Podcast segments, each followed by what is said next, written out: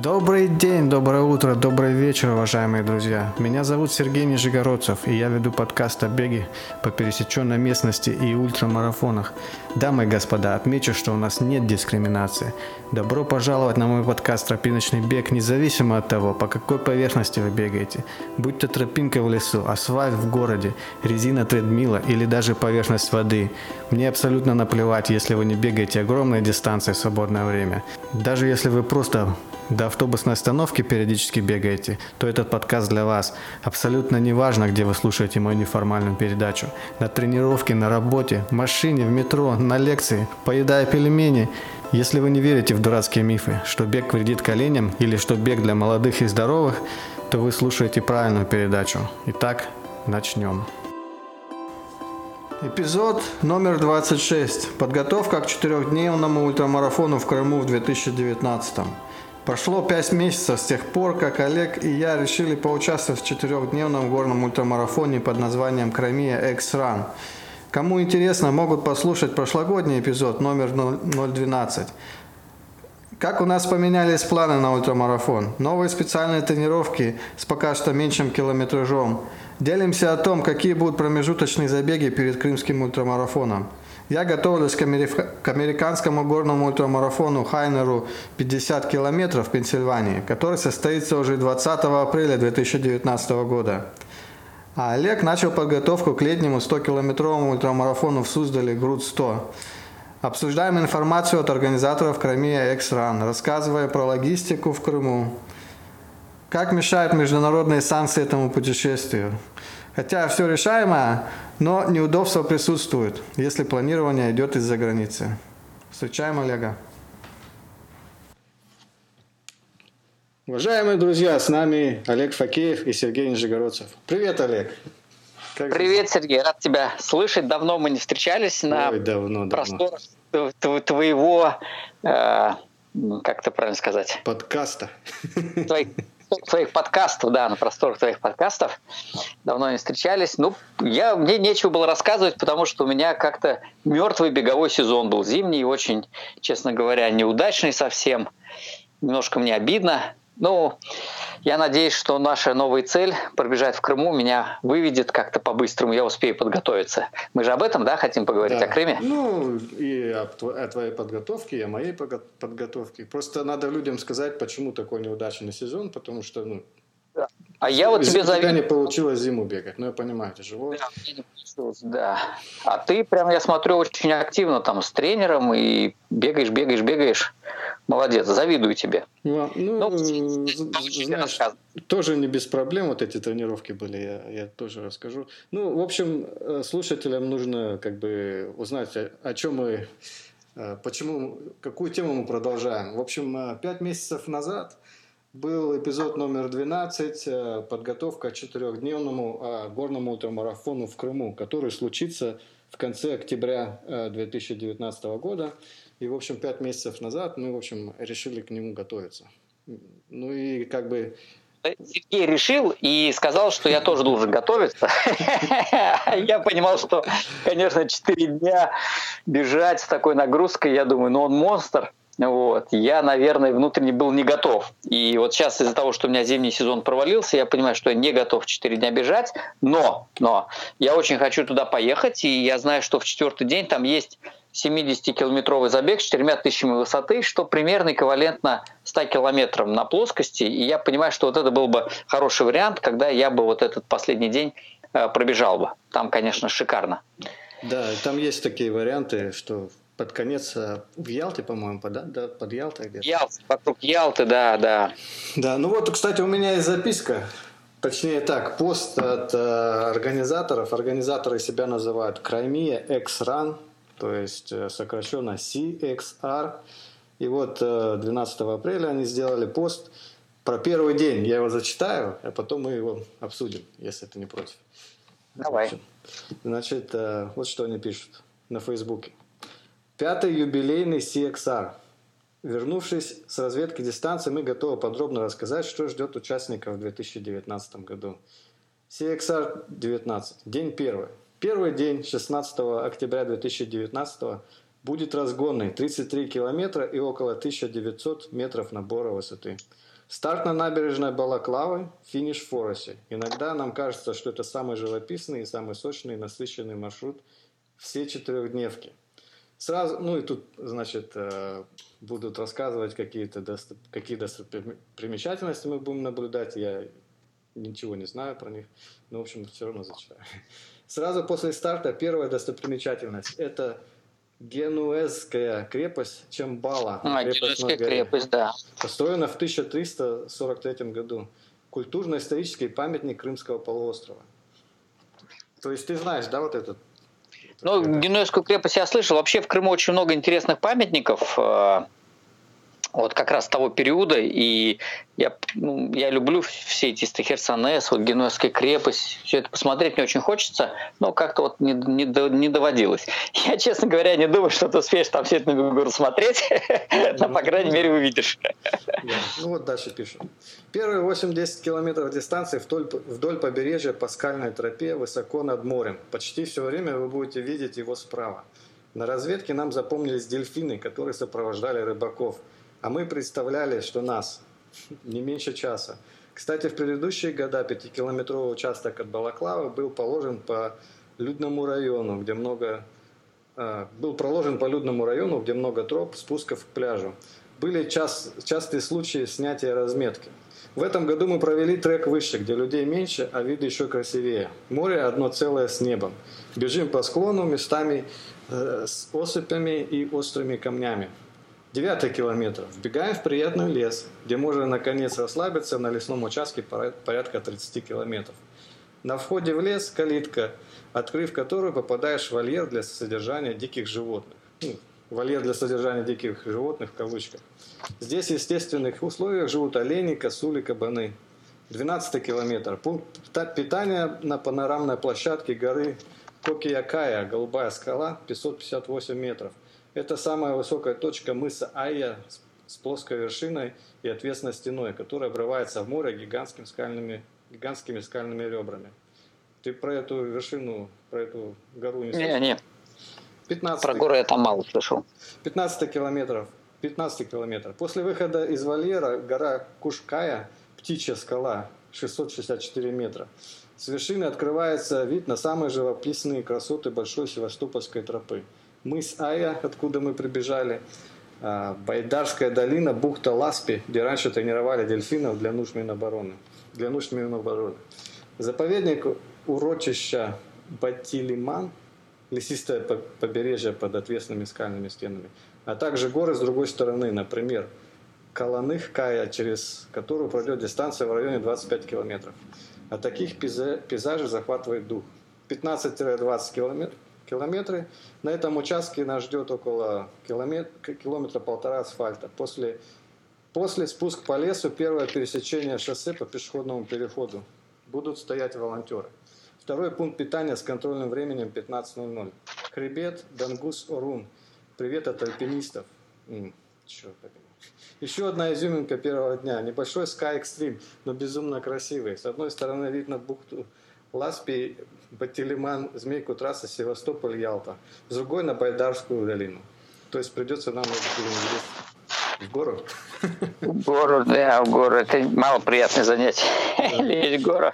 Ну, я не знаю, сколько там подтягиваться раз нужно. Если там 5 метров, то нормально. А если дольше, я не знаю. 22 километра. 22 километр. Вершина горы Аджир Канат, крыло дракона, 570 метров. Одна из вершин хребта горы Каланых-Кая, которая представляет собой зубчатый скальный гребень, отдаленно напоминающий своим видом когтистое крыло мифического ящера. 24 километра. Каланых-Кая, 627 метров. Одна из вершин Донгуз-Орун, скала-перо. После страшного хребта мы практически повторяем маршрут предыдущих годов до Фороса, но с единственным изменением.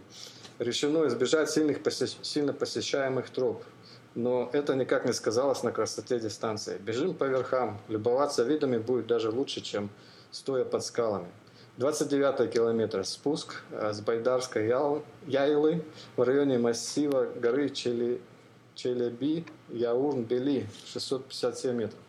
Перевал у Байдарские ворота. Самый технически сложный участок первого дня. Основная сложность – большие покатые камни, на которых рассыпаны маленькие. Можно укатиться. Здесь заботливо установлены стальные тросы для подстраховки. Будьте внимательны. 27-й километр. Байдарские ворота. 503 метра. Горный перевал через главную гряду Крымских гор между горами Чху-Баир и Челеби-Яурн-Бели. С него вы увидите поселок Форос, Форосскую церковь, Байдарскую долину и Черное море с высоты птичьего полета. Небольшой кусок асфальтовой дороги и ныряем в лес. Далее срезка по лесу до пересечения южнобережного шоссе под пристальным наблюдением сотрудников ДПС.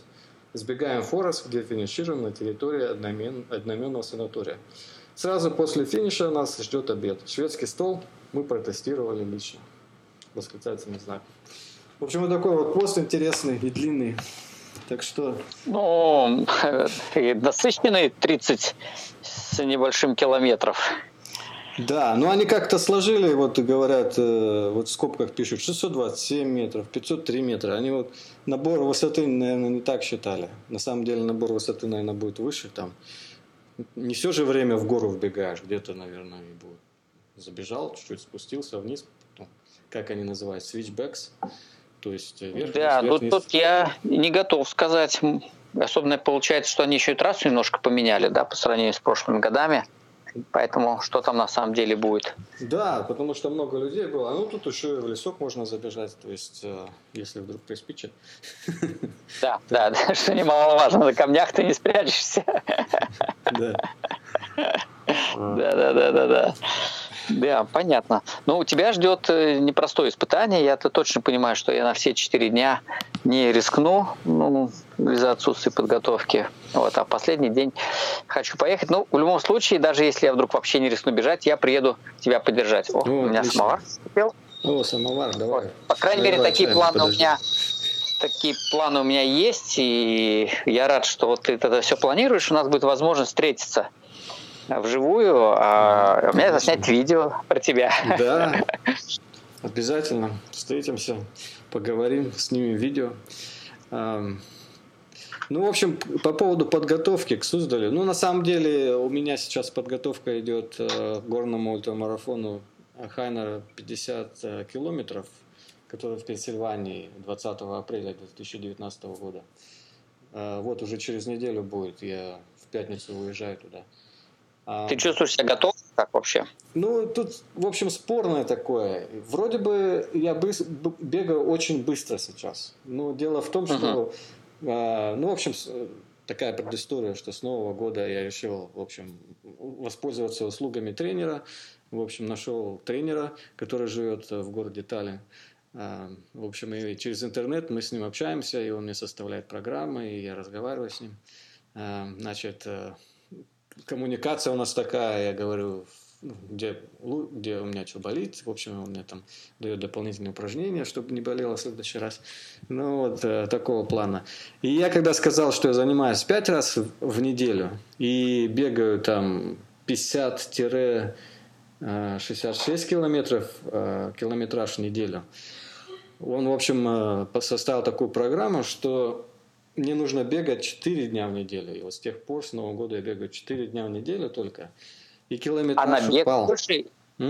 Упал, да. Километраж, получается, вот на прошлой неделе было что-то порядка 54 километра. Но это самый большой километраж за неделю, считаю, с Нового года. Честно говоря, слушай, удивительно.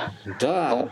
Ну, конечно, да. Ну, я прям жду от тебя результатов. Больше, наверное, ощущений, как тебе зайдет эта гонка, какой будет результат. Да. Потому что если это поможет тебе улучшить результат, который ты же 3-й раз бежишь, если я правильно помню, да? И, в общем, 3-й раз. В первом году результат был 8 часов 20 минут.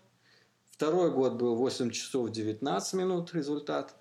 Ну, такой же, да, получается. Да, почти такой же. Ну, в этом году хотелось бы улучшить результат на полчаса. Ну, вот, из 8 часов. Да, из 8. Было бы отлично. Ну, еще вот особенность вот этой тренировки, то есть каждая тренировка проходит почти всегда более часа. Получается так. И практически среди недели получается... не меньше 10 километров, да, тренировка? Да, ну иногда бывает и меньше 10 километров, но нужно после самого бега нужно, в общем, силовые упражнения поделать, там 15 минут вот. Порастягиваться. Обязательно? Да, ну в какие-то дни, да, обязательно. Ну, в общем, силовые упражнения один раз в неделю я обычно делаю, вот, на пресс и на спину. А потом, значит, один раз в неделю, в последнее время делаю на коленке всякие такие упражнения, ну, несложные. Это когда я пожаловался на боль в колене, у меня тренер решил это укрепить мои коленки. Вот. Ну и растяжка после каждой тренировки минимум 5 минут, ну, в лучшем случае 10 минут. То есть растягиваю там ноги, бедра, в общем, вот так. Бока. Растяжка, я по своему опыту знаю, она очень благотворно влияет, даже если ты после тренировки хотя бы там 2-3 минуты уделил время растяжке, это вот все очень благотворно. Я тут гремлю на кухне посудой, чай заварился. Вот. Очень благотворно влияет. Я помню, что один сезон я как-то забил на растяжку. Я прочитал в какой-то книге, что один из великих бегунов сказал: я там бегаю, не растягиваюсь. Ну, из великих трейлранеров, но великих в том, в каком смысле, что он выпустил книгу, у него много забегов хороших, там результаты были, не помню, какой он сказал, да, растяжка, вообще не растягиваюсь, просто бегаю и все. Вот. Но я понимал, что с моим уровнем подготовки растяжка, конечно, благотворно влияет. Благотворно влияет на результат, на общее состояние, на восстановление мышц. Согласен, да. Ну вот по моим ощущениям, я бегал до этого 3 с лишним года, не растягиваясь. По какой причине? Потому что, как я в начале, когда начал заниматься бегом, как растянусь, у меня спина потом болела.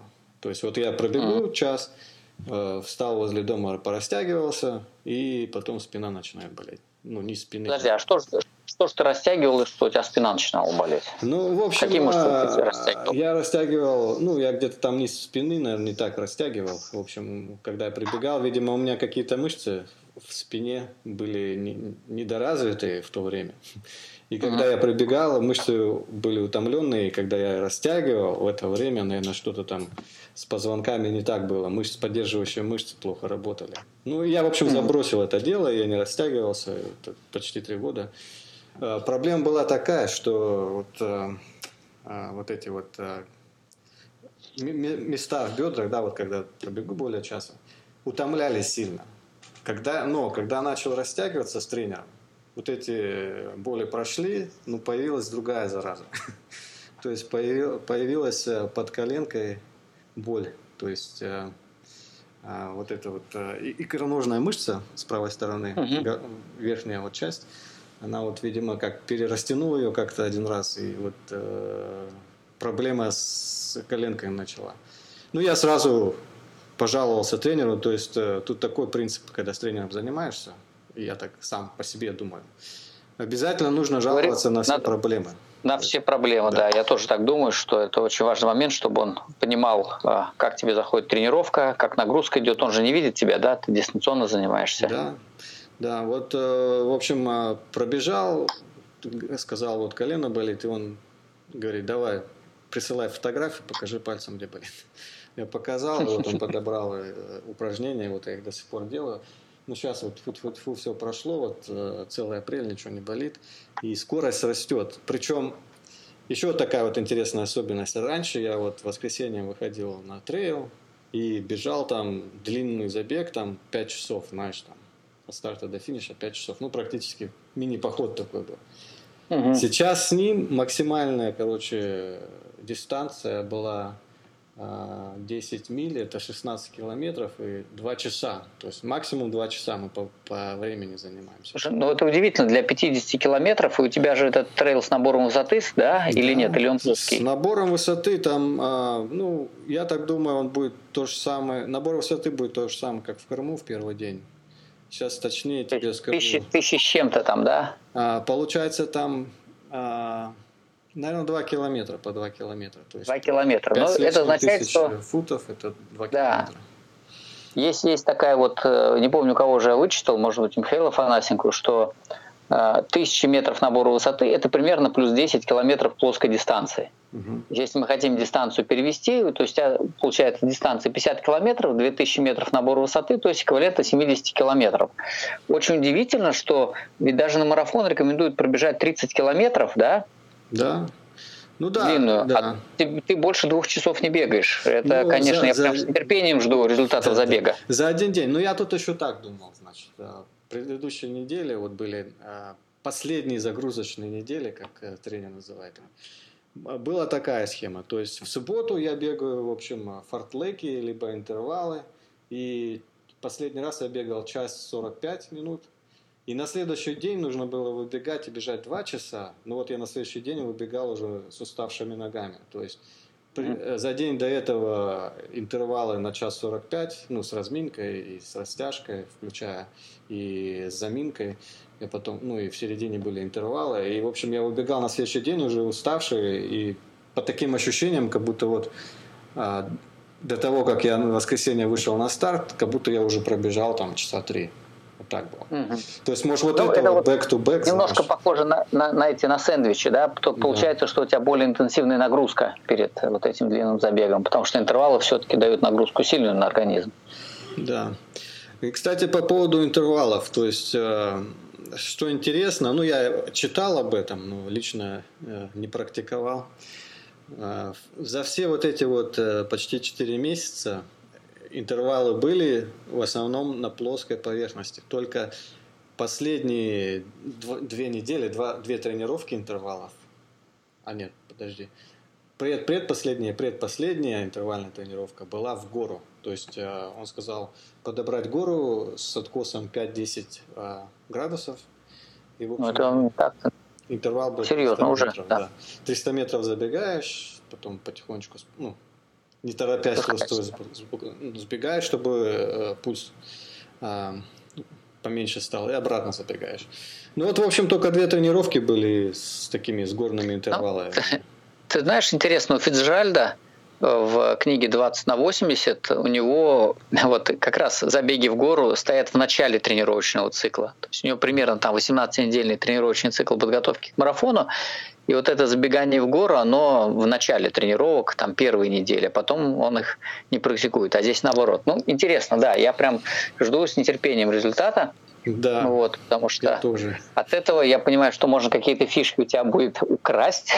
Ну да, но я тебе скажу так, ляжки настолько мясистыми стали вообще. Я так, ну хоть я веса не набрал, так в общем, то есть вес такой же. То есть ноги у тебя подкачались сильно, получается. Ноги подкачались, и я боюсь, что если еще 3 месяца с ним позанимаюсь, мне придется джинсы мои некоторые менять. Не будут ляжки лазить. Слушай, ну ты не переживай, ты в Крым привези свои джинсы, в которые ты не лезешь, и для меня это будет ориентир. Если я накачаю свои ноги так, что я перестану влезать в твои джинсы, значит, я достиг твоего уровня. Мы же примерно одинаковые комплексы, если я правильно помню. Да. По росту примерно тогда. Это будет для меня ориентиром. Ну да, ну... Да. Кстати, по поводу Фицджеральда, книжку, я как бы прочитал, последний раз, когда мы общались, я рассказывал, что я прочитал, вдохновился, и благодаря ей, в общем, я все-таки решился на тренера. Но скажу так, что я вот по ней бегал, прочитал ее основы, и, в общем, 20%, 10-20% вот этих вот в интенсивной зоне бегал. И в конце концов она развивает скорость, вот эта методика. Но в конце концов перетренировался я. И, в общем, я как-то выбежал, забежал в гору, пульс маленький, но чувствуется, мышцы были уставшими. И, короче, в конце концов, видимо, у меня где-то там в паховой области или сзади с левой стороны спины мышцы так были настолько уставшими, что, в общем, нога правая не растянулась, и я подвернул лодыжку. На лодыжку приземлился.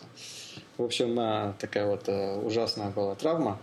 Вот именно на этом плане, видимо, Фицджеральда эта книжка, она для особо молодых, и которые восстанавливаются быстро. Кстати, сам Фицджеральд, я слышал его интервью, он сам вот на этой программе, он в 30 лет получал травмы. И он описывает в книжке там, кстати, по-моему, было, писал, что вот я типа, а не в книжке, он в другом интервью я тоже слушал.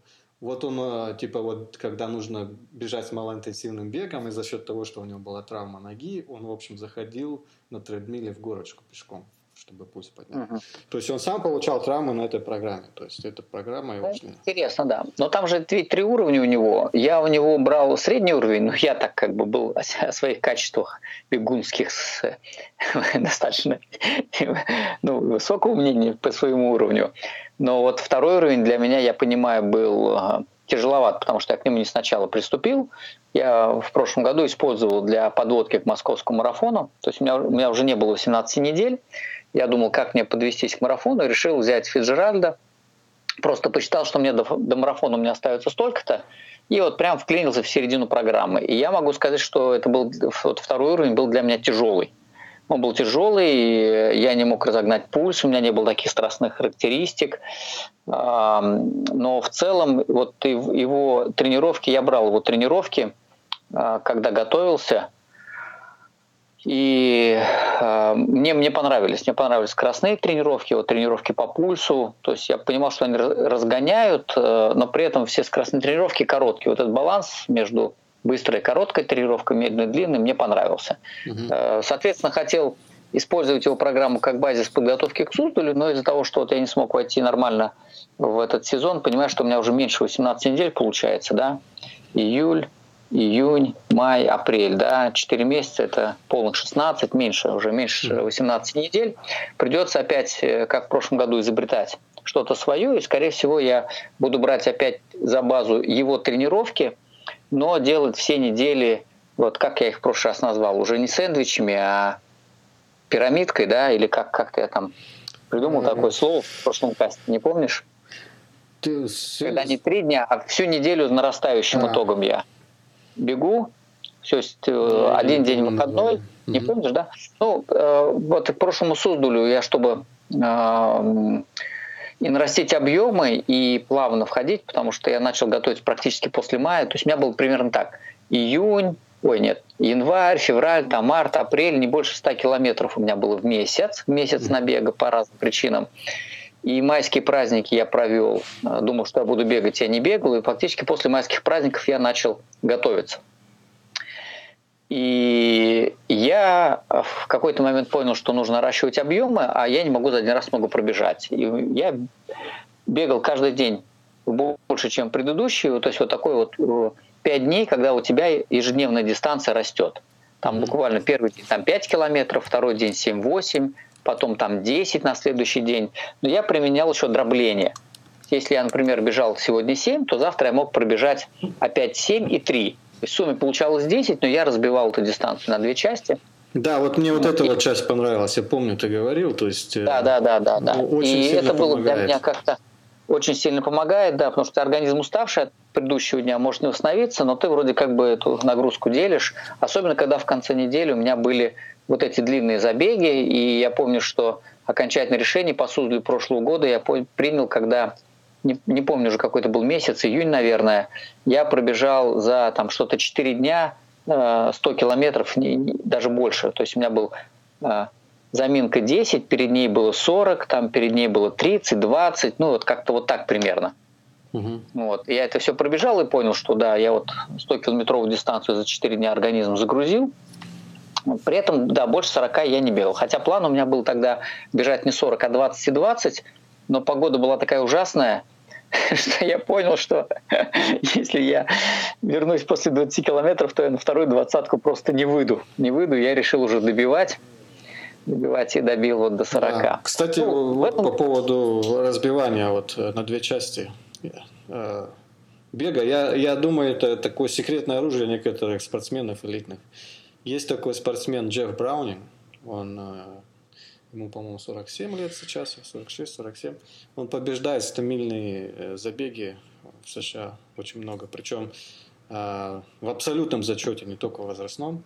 Ничего себе! И бегает он каждый месяц 100-мильный. 100 миль – это 160 километров забег, он каждый месяц один пробегает. Каждый месяц 100 миль бежит? Да. И примерно 80% их выигрывает. Ну, как бы, ну, он бежит такие локальные, знаешь, он не бежит там UTMB, хотя он и UTMB бегал. Я понял, где конкуренция не очень высокая. Да, вот на UTMB он, по-моему, пробежал там в двадцатке в первой, но тоже очень хороший результат. Все равно это хороший результат. Вот. И, в общем, я подписался на него на Страве. Ну, это известная личность в Америке. И я на Страве подписался на его тренировки и смотрю, подглядываю иногда. И я что наблюдаю, вот у него есть длинная тренировка на выходных, 20 миль. 20 миль это получается 33, да, ну да, где-то там 32-36 километров в горах. Он ее пробегает, а потом вечером выходит опять и еще одну милю пробегает. Миля это 1,5 километра, то есть не торопясь. То есть он как бы утром пробежал длинную, а потом вышел и совсем чуть-чуть пробежал. И вот именно ну, это аналог какой-то восстановительной тренировочки такой, да? Да, все в один день. В этой ситуации. Тут такой вот интересный подход. Ну, я как-нибудь тоже так попробую в будущем, когда уровень дорастет у меня до более быстрого. Вот. Ну, в общем, вот да, интересный подход, разбивка. Значит, ты хочешь примерно такую же схему к Суздалю? Ну, у меня остается очень мало времени, да, сейчас середина апреля по факту. Я начал бегать буквально вот не так давно. Ну, часть, ну, давай я расскажу, как у меня не заладил зимой. Вообще я зимой должен был бежать 70 километров в Ростове. И я к этому готовился, но в декабре, где-то в первой неделе или там первая декада, я как-то, видимо, не очень правильно оделся, я переохладился. Я переохладился, заболел, и весь до конца декабря я там на таблетках, у меня какие-то старые болячки там на фоне вот этого переохлаждения выползли, и мне сказали, что мне можно бегать, но нельзя переохлаждаться. А зимой, ты сам понимаешь, вот этот момент с переохлаждением, его очень, ну, как бы легко. Ну да, либо на миле, либо... Его легко поймать, потому что ветер будет, мороз, ты не так оделся, чуть-чуть быстрее бежал. Ну вот, в общем, я не стал рисковать. И когда... А потом наступили морозы, я ждал небольшого тепла, и когда где-то, наверное, в феврале уже я морально был готов выбегать, я простудил горло. И еще потерял. Там сколько-то, да, 2 недели примерно. Потом я уже решил, что я буду ждать тепла. Я ждал марта. Ну вот, а весна все не наступала. Было холодно. И в конце марта, когда я опять планировал начинать бегать, у меня вот случилось это несчастье у мамы. Ну, ты в курсе, да, спасибо тебе за помощь. Да, которая опять я вылетел из тренировочного процесса. Пришлось съездить в Казань. Там, естественно, было вообще не до бега. И сейчас я вот после возвращения я потихонечку начал. У меня, наверное, прошло всего лишь 5 тренировок. Сегодня было первые 10 километров я пробежал. Темп у меня получился примерно 5:45. Мышцы уже выдержали, хотя вот начал я с 5 километров, и они, мышцы мои, передавали мне привет. Пульс, конечно, высоковат. Раньше я с таким темпом бегал на пульсе там 130. Здесь я пробежал с таким темпом на пульсе среднем 145.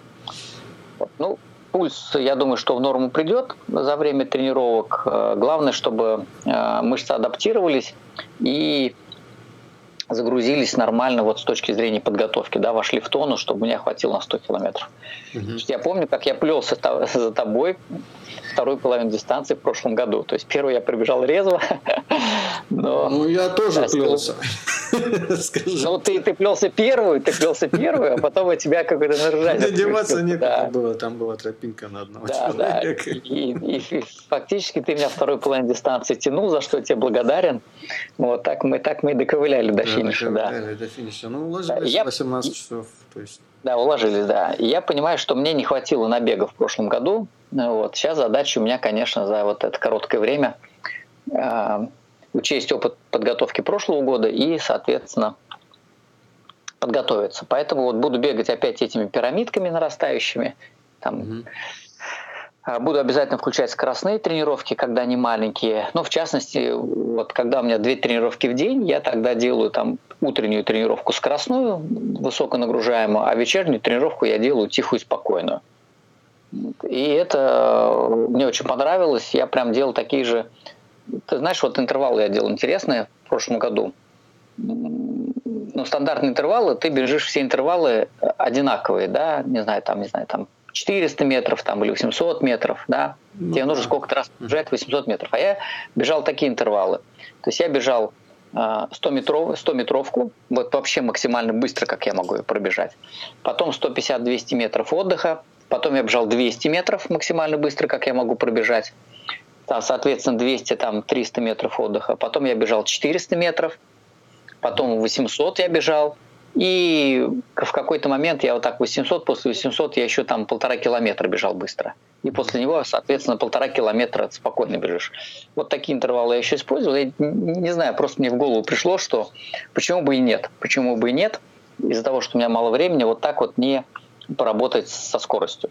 Потому что абсолютная скорость мне не нужна, а вот нагрузка на организм, получается, за тренировку очень хорошо организм я загружал.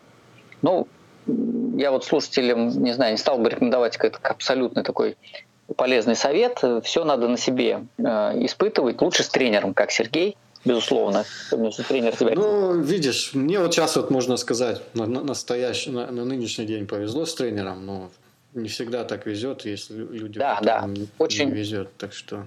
Не везет с тренерами, с тренером, да? Конечно, бывает. Лучше. Ну, опять же, я своего тренера там долго ему объяснял, что я уже не молодой, мне там за 40, ну, для бегуна, мне 42 года, в общем, и моя цель как бы бегать, и чтобы не было травм. То есть я очень несколько раз отмечал прям вот эту мою позицию, чтобы он мне такой щадящий режим выдавал. То есть, ну, видимо, вот послушал меня. И так что каждому свое. Допустим, я всю жизнь не бегал, то есть для меня тяжело было, скажем, даже 100-метровки пробежать. Там было 6 100-метровок, там первая такая была интенсивная тренировка. 100 метров бежишь, потом 100 метров пешком идешь. И причем мне тренер сказал, беги 100 метров примерно на 80% своих возможностей. Ну вот, в общем, после первого раза у меня-то заболела там эта коленочка. Так что тоже с непривычки так заняло у меня много времени, чтобы привыкнуть к этому. Ну, вот я могу добавить в отношении скоростных тренировок, я уже сейчас сбивается как бы память, 1 год я готовился, мне кажется, так, мы с тобой бежали в прошлом году, это был 18-й, да, мне кажется, к 17-му году, когда я готовился, я вообще исключил тренировки быстрые, просто медленно-медленно бегал.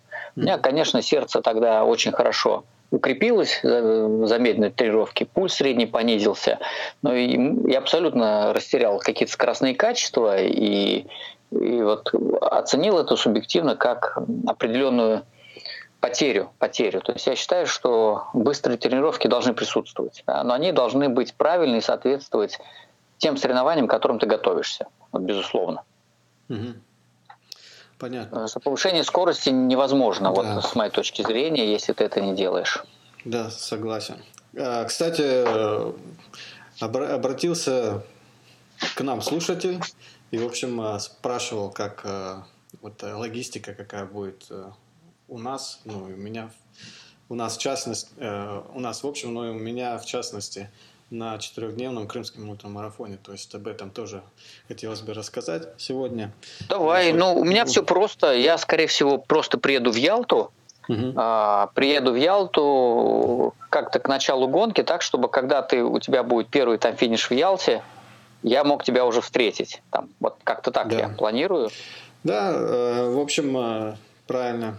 Я уже, кстати, билеты самолетные еще не брал на самолет, но вот гостиницы я забронировал. Сейчас вот расскажу. Вообще план такой бега. День первый. Старт в Балаклаве, финиш в Форосе. Мы уже поговорили об этом. 33 километра. День второй. Старт в Форосе. Финиш в Ялте, 61 километров, набор высоты 3000 метров с лишним. День третий, Ялта, Гурзуф, высота 1900 метров.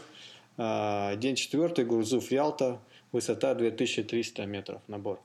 И, значит, я арендовал 3 гостиницы, в общем, я решил, значит, всего лишь вместо 4 городов провести время в 3 городах. Значит, через букинг без предоплаты удалось забронировать гостиницу «Вилла Айя» в Балаклаве, я так понимаю, рядом со стартом. То есть я провожу ночь в этой гостинице и стартую с Балаклавы на следующее утро.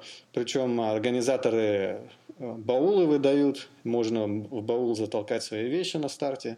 В смысле, весь багаж, и они увозят на финиш, и потом после финиша можно забрать свои вещи, что я сделал. Значит, 16-17 октября я уже через букинг опять без предоплаты заказал гостиницу в санатории «Форос», забронировал. Это там, где будет финиш первого дня и старт второго дня. И, значит, потом с предоплатой я заказал гостиницу в Ялте «Поляна Сказок». Это где будет, значит, финиш второго дня, старт третьего и финиш четвертого дня. Ну вот... красивое место. Да, но оно немножко далеко, конечно, от центра всех достопримечательностей, да. Но для тебя важнее будет точно, чтобы быть после финиша быстро попасть в гостиницу, и оттуда из города до старта туда ехать тоже будет, ну, как бы не айс, как говорится. Угу. Ну, вот. В общем, вот с этой «Поляной сказок» было приключение. Значит, я, третий день стартую с Ялты, в Гурзуфе финиширую, потом с Гурзуфа я возьму такси, вернусь опять в Ялту, а на четвертый день я возьму такси, опять вернусь в Гурзуф, и с Гурзуфа в Ялту добегу уже своим ходом. Такой план. Uh-huh. Ну, в общем, с «Поляной сказок» вообще было приключение. Они берут только предоплату. И тут сыграли роли свою санкции. То есть крымские отели, я так понимаю, они не берут к расчетам пластиковые карты, кредитки, дебетки. И, в общем, пришлось мне просить друга Женю, чтобы он мне помог. И он мне сделал предоплату через Сбербанк, я так понимаю. И удалось забронировать. Вот такой неприятный был. Система, да, какой-то есть. Неприятный был момент. И я так понимаю, опять же, я смотрю самолетные билеты на сайте Аэрофлота международном. Видно, что маршруты есть, но когда я нажимаю «Заказать маршрут» по маршруту Москва-Симферополь, говорит, твоя внутренняя ошибка произошла, в общем, попробуйте. Ну, здесь, ты помнишь, я обещал тебе помочь в этом плане, как бы, поэтому я готов. За предложение, возможно, воспользуюсь, если не удастся через них заказать. Ну, а лететь с Москвы до Симферополя 2 часа с копейками, да, так понимаю, недолго. Ну, там легко, да. Все уже не очень там сложно. После прилета. Ну, у меня все будет попроще. Я буду практически все время гонки, скорее всего, 16-го мы прилетим туда, будем в Ялте, мы будем выбирать место недалеко от моря, поскольку у меня будет только один день забега, я все остальное время планирую там отдыхать, гулять, ну, с учетом тех тренировок, которые будут перед забегом, да. И последний день, если я решусь на это, то там 2 дистанции в последний день, одна 60 километров и 4000 на... Зачитаем твою дистанцию, кстати. Подожди, нет. Да. CrimeaXRun. Сейчас мы найдем этот сайт. И одна 30-километровая. Да, она немного другая. Она другая, да. Она идет в направлении Гурзуфа, потом там где-то разворачивается и возвращается в Ялту. Угу. То есть старт в Ялте и финиш. И финиш в Ялте. И финиш в Ялте. Вот. И там же есть 30-километровая дистанция. Я, естественно, по-максималистски сначала думаю, я не смогу справиться с этой дистанцией 60-километровой, с набором высоты там 3 или 4 тысячи метров. Потому что, 30 вроде не хочется бежать. Маленькая. Надеюсь, что кондиции у меня хватит на такую дистанцию. И опять же, я думаю, что моя подготовка к Суздалю. В Суздале я пробегу, если 100 километров, то это будет означать, что мой организм готов. И следующий такой 100-километровый плоский старт к октябрю. У меня будет просто плавная подводка после Суздаля к новой гонке. То есть организм должен уже нормально все это воспринять. Вот. Это будет однодневные соревнования, длинный формат, да, у тебя получается? CXR Ultra они пишут. Ну, не пишут сколько, не хотят говорить. где же информацию-то найти? Слушай, я смотрел ее на карте. Вот там у них на сайте была карта забега, такая красивая. На ней все дистанции были обозначены. А, вот, вижу, зеленым. Да, ты прав, на карте. 69 километров, набор высоты 4000 с плюсом. Так вот. Получается. Ну вот как бы хочется так замахнуться на что-то большое, хотя я понимаю, 4000 метров набор высоты, это, конечно, серьезно. А ну, по для твоей, меня. По твоей формуле сколько получается? Как ты там? Ну, это 4000, это 40 надо прибавить. 40 прибавить. Да, ну, 109 километров. Ну, в принципе, после Суздаля нормально будет. Да. Нормально, да. Единственное, я не нашел там, какие отсечки на эту дистанцию дают. Это тоже важный момент. Да, какой лимит времени. А ты читал участникам? Вот участникам есть положение? Я такое просмотрел, там быстро не нашел. Вот так вот, чтобы не сразу в глаза попалось. Ну, тут время еще есть изучить. Я не покупал еще все регистрации. Да, сначала решил понять с отелем, со временем, с отпуском, как это все складывается. Даты вылета, прилета, разобрался. Потом вот у меня эти личные дела, которые в Казани с мамой надо было порешать. Немножко выбили меня, чтобы решить этот вопрос. И сейчас вот надо будет вернуться уже и купить билеты. Да, но я буду начинать, наверное, сначала с билетов с гостиницы, с самолета. Вот, посмотрю, до какого момента регистрация, чтобы понять по кондиции, как я захожу. То есть купить большую или маленькую. А вопрос такой, билеты на самолет неважно, за какой срок покупать, да, не пример... цены сейчас не меняются. Уже, мне кажется, чем раньше берешь, тем дешевле, и сейчас из Москвы билеты туда-обратно что-то в районе 6 или 7 тысяч на человека рублей. Угу. Ну, считай, там $100 примерно туда-обратно. Меня это всегда поражало, из Москвы там в Крым столько же туда-обратно съезди, сколько из Москвы в Питер на поезде. Угу. Примерно. Да, ну вот в Америке, кстати, если ты покупаешь билеты заранее, за 2 месяца и дальше, то цены дороже. А потом, когда остается до поездки 2 месяца и до 2 недель, цены самые оптимальные, а потом опять дороже. То есть вот так вот мы тут сидим, ждем 2 месяца до поездки, потом покупаем. Но ты говоришь, что такого можно не делать для поездки в Симферополь, да? Москва-Симферополь. В принципе, цены по самолетам, мне кажется, они как-то... Ну, там, наверное, вот так я бы сказал, такая тенденция, что когда берешь намного заранее билеты дешевые, дальше, если билеты начинают раскупаться, они поднимают цены, и потом дешевые билеты остаются в последний день, когда ты берешь буквально в день вылета или за день до вылета, если их мало, то они... То есть, вернее, если их много осталось, то они тоже дешевые. Понятно. Кстати, вот тебе, смотрю, вот табличку вот эту, CXR Ultra, твоя, дата регистрации, если ты регистрируешься с... Подожди. Алло. Алло, да, тут мне входящий вызов пошел, и меня отвалился, я малость, да, все на связи. В общем, регистрация стоит после... Что-то непонятные цифры какие-то. 6000 рублей получается. И 150 участников. Ограниченное количество участников. Ты еще не регистрировался? Не, еще не зарегистрировался. Ну, я думаю, будет. Наверное, надо уже. Наверное, уже надо будет потихонечку это делать. Сейчас к лету начнут все к теплу регистрироваться. Да, но если что, там потом перед самым стартом некоторые люди не смогут приехать, и они... В общем, отдают регистрацию, так что если даже кончится регистрация, то еще будет возможность зарегистрироваться. Ну, у меня есть план С, когда я никуда не бегу, я просто приезжаю в Ялту, отдыхаю, встречаю тебя на финише и провожаю на старте. Понятно. Ну и плюс в это время можно еще окунуться в Черном море, оно, конечно, холодное, но вполне нормально. И в прошлом или позапрошлом году, когда я бежал марафон в Сочи, это было в ноябре, там последние дни октября-ноября, ну, то есть первые дни, вода, ну, я заходил в воду, 10 метров там максимум я, наверное, проплывал, вот, но пустые пляжи, вот, это было хорошо. То есть 10 метров проплывал и замерзал? Ну, да, холодно, вода, в принципе, холодная, да, и потом начинают потихонечку конечности, ноги, в первую очередь, там сильно оставаться. Но все равно ощущения очень приятные у меня были.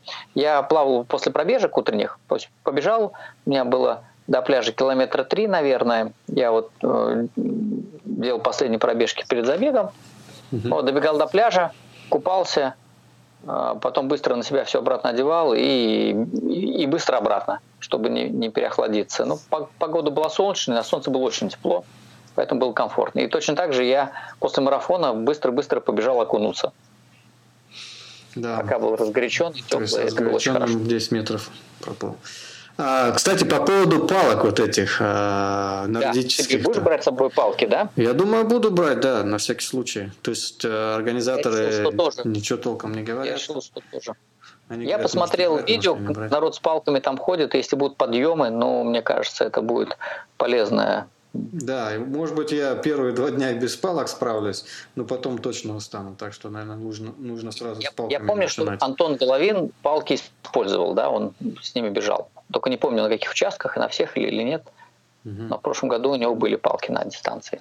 А у него еще такая была, такой пояс специальный был для палок. Вот мне понравилось. Чан был еще там, да, у него для палок, чтобы не мешались. Не, у него был пульс какой-то. Пульс, что ли? Вот такой вот широкий пояс надеваешь, а сзади 2 петли вставляешь. Я сейчас, кстати, смотрел, в Америке такие не продаются. А Антон Головин говорил, самый четкий держатель для палок. Вот соломоновский пульс, он немного узкий, пояс, и палки вроде бы болтаются, если сзади они закреплены. А вот он говорил именно вот такой широкий, и в общем он так... расхваливал этот пояс, но я начал смотреть, в Америке не продают, только в Европе. В общем, так я и не смог его попробовать. Ну, в общем, надо что-то, да, для палок делать, какое-то крепление. Ну, колчан, с колчаном вроде бы, говорят, если колчан одеваешь на рюкзак, то они болтаются, не закреплены. Ну, я решил думать об этом после Суздаля. Еще надо с ними потренироваться, побегать. Да, еще надо тренироваться, побегать. Ну, и я понимаю, что если я буду брать палки, то это будет в основном уже не на время бега, а на время больше подъемов и ходьбы, да, когда я буду доставать палки, чтобы там облегчить просто себе. Ну, понятно, вот да, подъемы. Что да, вверх будем заходить, почти 100%, наверное, подъема буду пешком. Да, и второй вариант палки на спуске. У меня же, если ты помнишь, был забег в Крыму, как раз вокруг Ялты, там 25 километров, где-то мы, может быть, с Поляны Сказок с этой начинали, и на нее же возвращались, и ну, без палок в гору там было, ну, реально мне тяжело. Ну, тогда у меня вообще не было такой подготовки, но больше всего меня поразило то, что спускаться с горы, если нет тропинки серпантина, когда ты просто вниз бежишь, это как бы ну, нужна специальная техника, нужно тоже к этому готовиться, это тоже непросто. Да, эти квадрицепсы быстро напрягаются, вот эти сопротивляющиеся движения квадрицепса, сопротивления, они изматывают. То есть, ну, говорят, там 2 недели, вроде бы как за 2 недели можно улучшить эту мышцу, чтобы при спусках не болело, быстро восстанавливалось. Но, да, надо специально спуски еще тренировать, получается. Да, надо тренировать спуски. В гору вроде как бы оно проще, наверное, да, спуски тренировать надо. Ну, я не понимаю пока как. Потому что там, где я живу, у меня близко нету такой вот нет горы, как где они есть, это, по крайней мере, 30-40 минут минимум надо до них добираться. Получается, что такая надо как специализированные тренировки делать. Ну, там и, хорошая новость в том, что плюс в том, что можно раз в неделю такую тренировку устраивать, куда-нибудь выехать на холм, куда-нибудь. Ну да. Всего 2 раза пробежаться уже будет. Уже поздно будет. Ну, пока я понимаю, что для Суздаля такая подготовка не нужна, поэтому вот до июля я в некотором смысле не думаю о крымском забеге. Главное войти хорошо в Суздаль, так, чтобы у меня восстановление после него прошло достаточно быстро. Вот, и уже будет потом план подготовки. Получается, что у меня, вот, скорее всего, будет в этом году 2 основных забега. Это Суздаль будет и Крым. И, наверное, я там также пробегу Московский марафон. Но Московский марафон у меня будет в этом плане как длинная тренировка перед Крымом. Он будет в сентябре. Да, где-то за месяц с небольшим до 1,5 месяца, ну, обычно в 20-х числах, там где-то сентября, Да, кстати, нужно отдать должное организаторам. Московский марафон за короткое время стал таким вот знаковым забегом. Раньше же не было московского марафона. Раньше, имеется в виду, лет 10 назад его уже не было. Недавно совсем. Нет, ты знаешь, там как? Нет, там был другой марафон, он назывался как-то Московский марафон мира, и он был что-то 4 круга 10-километровых. Вот такая дистанция была. А вот этот новый марафон, он где-то, наверное, с 2013 года, что ли, начался в новом формате, когда это 42 километра по Москве, и ты очень много достопримечательностей пробегаешь, и все больше и больше участников, и это, конечно, большой праздник спортивный для города, и заметно, что сейчас даже жители там приветствуют, болеют, конечно, ну здорово, здорово. Ну, еще иностранцы приезжают, да, это так понимаю. Иностранцы приезжают, да, хорошее событие, и уже вроде как бы традиционно, если есть возможность, я стараюсь пробежать. Сколько тысяч человек бежало в прошлом году? Есть такая информация у тебя? Ты знаешь, мне кажется, там регистрируется около 10 на сам марафон, но бегут, наверное, меньше, 8, там, может быть, 7-8 марафон. И дистанция спутник 10 километров, туда, мне кажется, вообще 1020, наверное, или 30 регистрируется. Но это вот я не готов точно сказать, надо смотреть в интернете официальные данные. Понятно, что потом люди, не все бегут, да, не все приезжают на забег. Да. 7-8 тысяч в прошлом году. Наверное, в этом году будет за 10 тысяч участников в марафоне. Может быть, да. Так что праздник настоящий. Думаю, пора уже нам закруглять нашу передачу. С тобой болтаем. Час уже, наверное, нет, меньше? Да, меньше. В общем, мы поделились информацией, которые, в общем, люди спрашивали. Дополнительно что-то дали. Так что вот такое вот новостное обновление, где и что мы делаем, и как. В общем, от крымского ультрамарафона мы не отказываемся. Все идет по плану. Так что Бог даст, пробежим. Ладно, до свидания. Спасибо, что... Рад был с тобой пообщаться. Спасибо, что ты меня так мотивируешь и поддерживаешь, и напоминаешь о том, что у нас есть грандиозный... Я буду к Суздалю готовиться, помогать, мотивации. Да, мотивации. Это очень-очень важно. В тренировках. Выпадаешь, когда из процесса, бывает сложно потом войти, и думаешь, в принципе, не бегаю, мне нормально, и что я там, зачем мне бежать 100 километров? Надо. Нужно сбежаться. Сереж, рад был с тобой пообщаться. Всем слушателям большое спасибо, что нас слушаете. Привет вам всем. Задавайте свои вопросы. Все, о чем знаем, расскажем. Даже если не знаем, узнаем и расскажем. Да, узнаем, да. У Сергея очень много интересных подкастов с разными людьми, с советами. И заглядывайте на мою страничку в Ютубе, там вы не найдете, наверное, большого количества советов. Да, кстати, скажи свою страничку на Ютубе сейчас, прям, чтобы люди знали. Я ее переименовал теперь в Олег Пробег. Я понял, что вот так проще. Все мои Олег инициалы. Пробег. YouTube.com. Нет, он не YouTube, просто в Ютубе, если набрать Олег Пробег без пробелов. Подожди, дай я попробую набрать. В Ютубе в поиске набираешь Олег Пробег по-русски или по-латински, он должен тебе меня найти. Сразу мою страничку. Олег Пробег. Бег.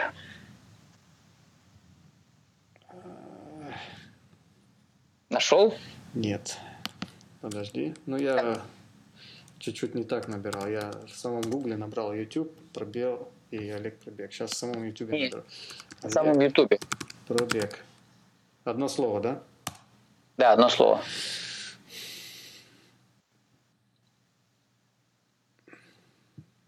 Что-то зависло. Может быть, это санкции? Этими латинскими буквами, да? Слушай, я не помню. Вообще я делал так, чтобы было и русское, и латинское. Сейчас я тоже захожу в YouTube. Надо поменять аккаунт. Первым вышло, как можно узнать реальный пробег покупаемого авто. Подожди, Олег. А ты пробелы ставил, нет? Нету пробела. Автор Олег Винокуров. То есть, я так понимаю, чтобы Олег пробег в результатах поиска были твои видео, тебе нужно видео теги сделать. Олег пробег. Они у меня есть там такие теги. Ну-ка, если я просто имя, фамилия, Олег Факеев наберу. Вот смотри, я набираю Олег Пробег, он мне сразу показывает мою страничку по-русски. Олег Пробег. Олег Пробег. Вот у тебя, значит, по-русски Олег Пробег, а по-английски Фок Пробег.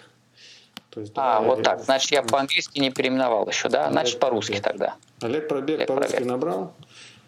Все нашлось. Все твои нашлось, да? Олег Все. Пробег по-русски. Слушай, да, надо мне сделать еще по-английски тогда. А по-английски фок пробег. Вот, так, фок, вот пробег. Это неудачное название, да, надо мне и то переименовать, и все уже. Нормальное название. Да нет, знаешь, я говорю людям на марафоне, там, какой канал? Фок пробег. Они не понимают, что такое фок, что это мои инициалы, люди же не знают меня. Олег Пробег. Олег, это имя, Олег Пробег, тут все просто понятно, и вот... Да. Ну, в общем, пока набираем русскими буквами. Олег Пробег русскими буквами, но ты потом еще поменяешь, и можно будет латинскими буквами набрать. Латинскими, да. Понятно. Разобрались. Ну ладно, Олег, давай, удачи. Счастливо. Всего хорошего. Спокойной ночи. Да. И еще созвонимся, и еще сделаем новые передачи о подготовке и о беге. Ну все, пока. О беге. Всего доброго, пока. Ну вот и подошел к концу наш 26-й эпизод. Всего доброго, друзья. Ну а с вами я встречусь уже, можно сказать, новым человеком после моего забега Хайнер 50 километров. Всем пока.